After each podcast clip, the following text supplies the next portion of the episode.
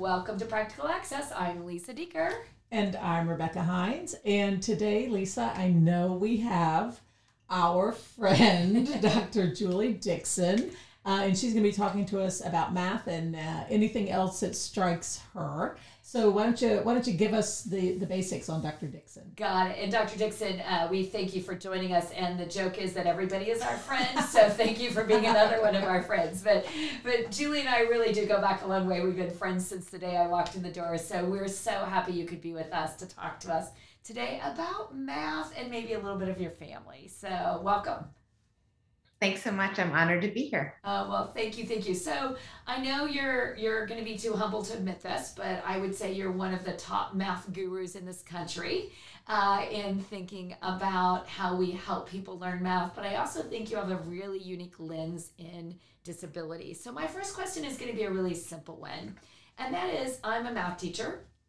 Doesn't matter the grade level what's the first thing I should be thinking about to do high quality math when I have an inclusive setting? Where what should be my like primary thought? What's my big takeaway from from a practical approach in your mind? So, for a practical approach, regardless, we want to make sure we keep the learning goal for the math lesson in mind. But once we've made sense of that learning goal, we want to select tasks that have a lot of opportunities for access. We often describe those tasks as having low floors and high ceilings so that more students can be included in the conversation. I love it. I love it. And as we think about math today, I know you're a lover of discourse and and and kids talking. Can you give me a little example of what that looks like? Like if you could de- describe the perfect classroom, what would that look like? So the perfect classroom would involve a welcoming environment where students could engage in a conversation with what they have to bring to the table. I can give you an example of, say, a third grade class. So, in a third grade class, exploring strategies for multiplication, a teacher might ask students, Well, let's consider this fact six times seven. And we want to explore strategies to get to the product of six times seven, the answer if we multiplied six times seven, if we didn't know the answer already. By sharing that situation and offering students tools like manipulatives, like cubes that they could count, whiteboards they could draw on, and then wel- welcoming students to provide strategies, we're allowing students to bring to the conversation what they have to offer. A student can say, well, I can make six groups with seven of these counters in each group, and then I can count on all the counters. And the other student, though, could say, well, I just know the fact. Another student could skip count, skip count 7, 14, 21, and so on. And so by sharing this task that meets a learning goal of using strategies to multiply, but opening it up so students can share wherever they are and then students can make sense of each other's thinking we we set a stage for more access. Thanks Juli. So now let's expand this a little bit.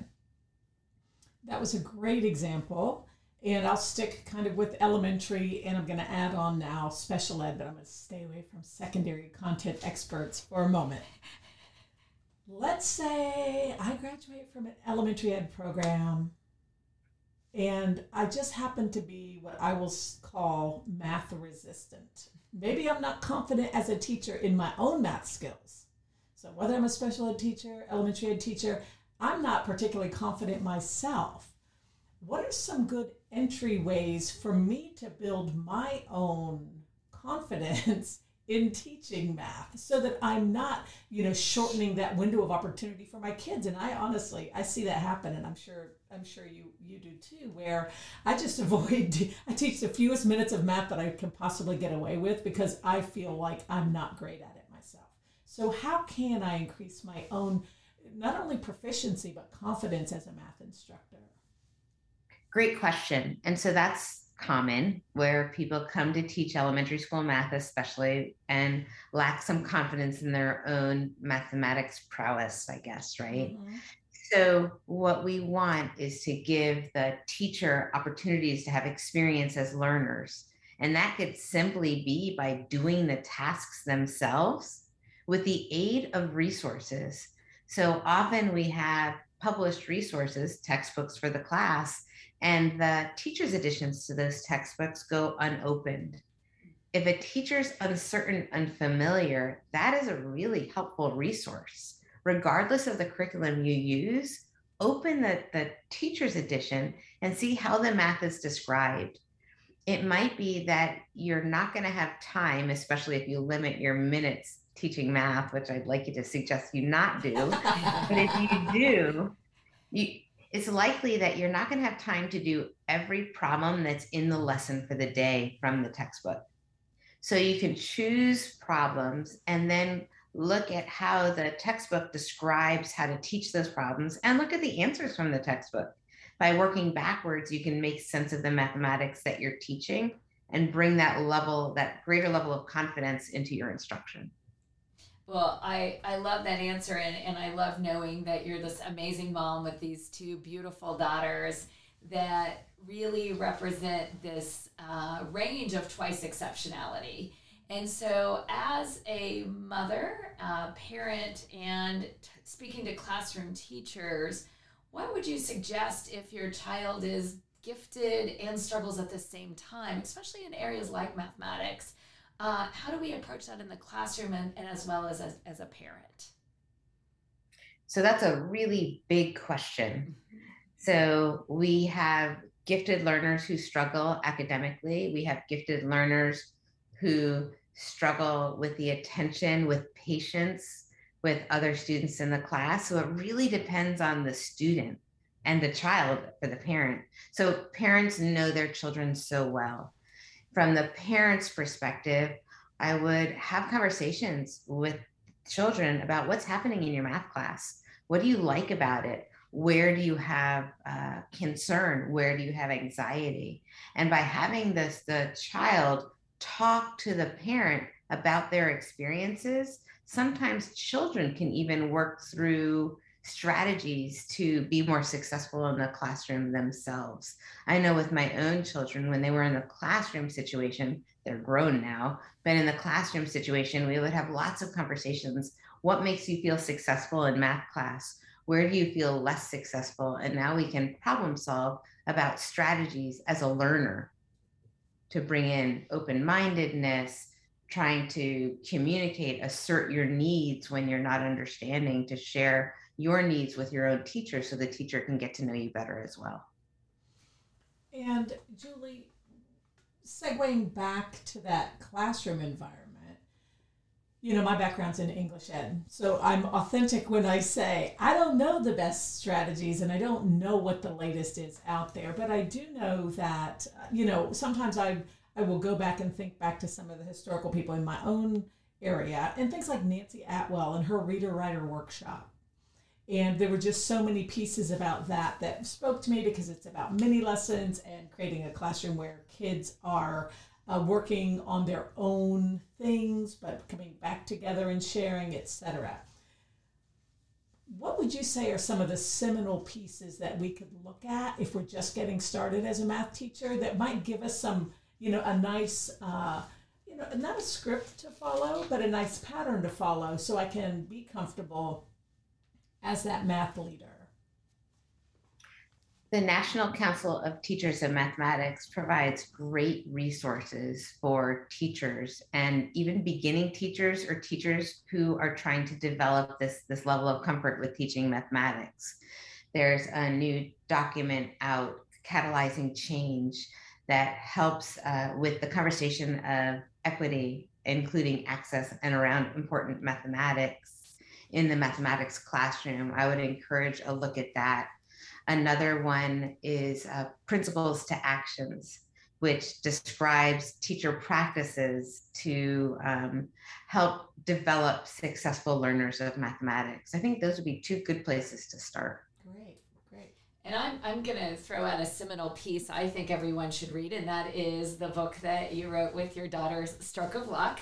Uh, because I think also your journey in that of reteaching your daughter about mathematics. Would you like to share a little bit about what's in that book with the listeners? I think it's just a great place for both parents and for new teachers to read and say, wow, um, math guru um, sharing her heart and soul in a book. It's, it's just a beautiful piece, and I'd love for you to share a little. Sure, and thank you.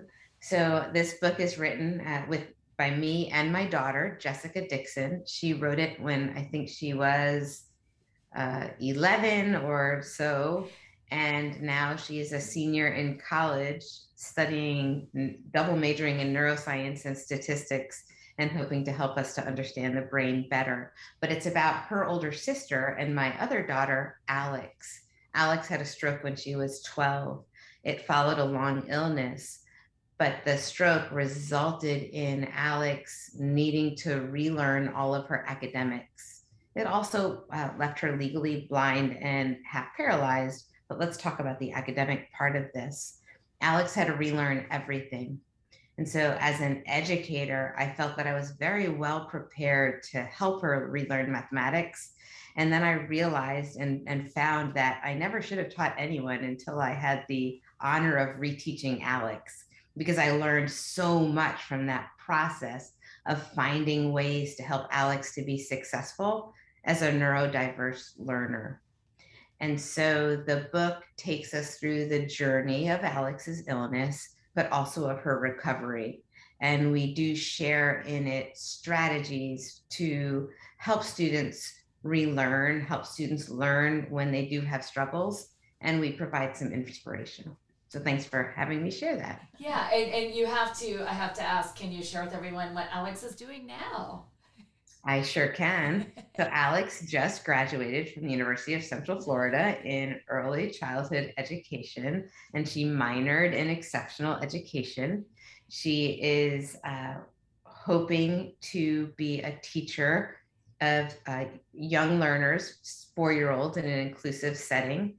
And she has decided to learn a bit more in this journey by starting her master's degree in early childhood education at the University of Central Florida.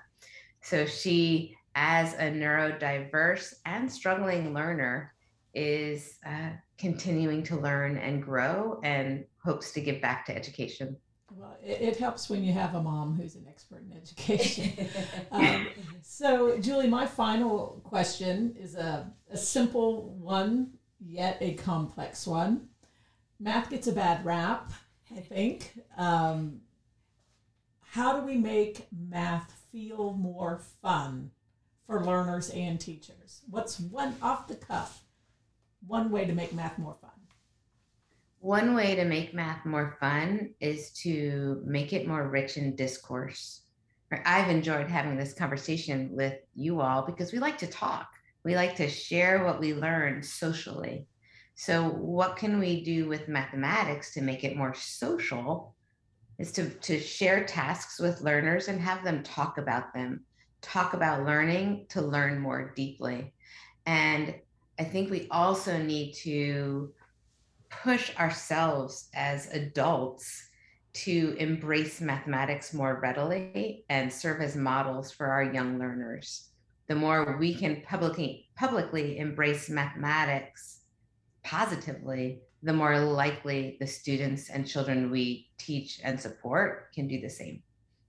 So I'm going to piggyback on that question and ask you a similar question, two parts, but short.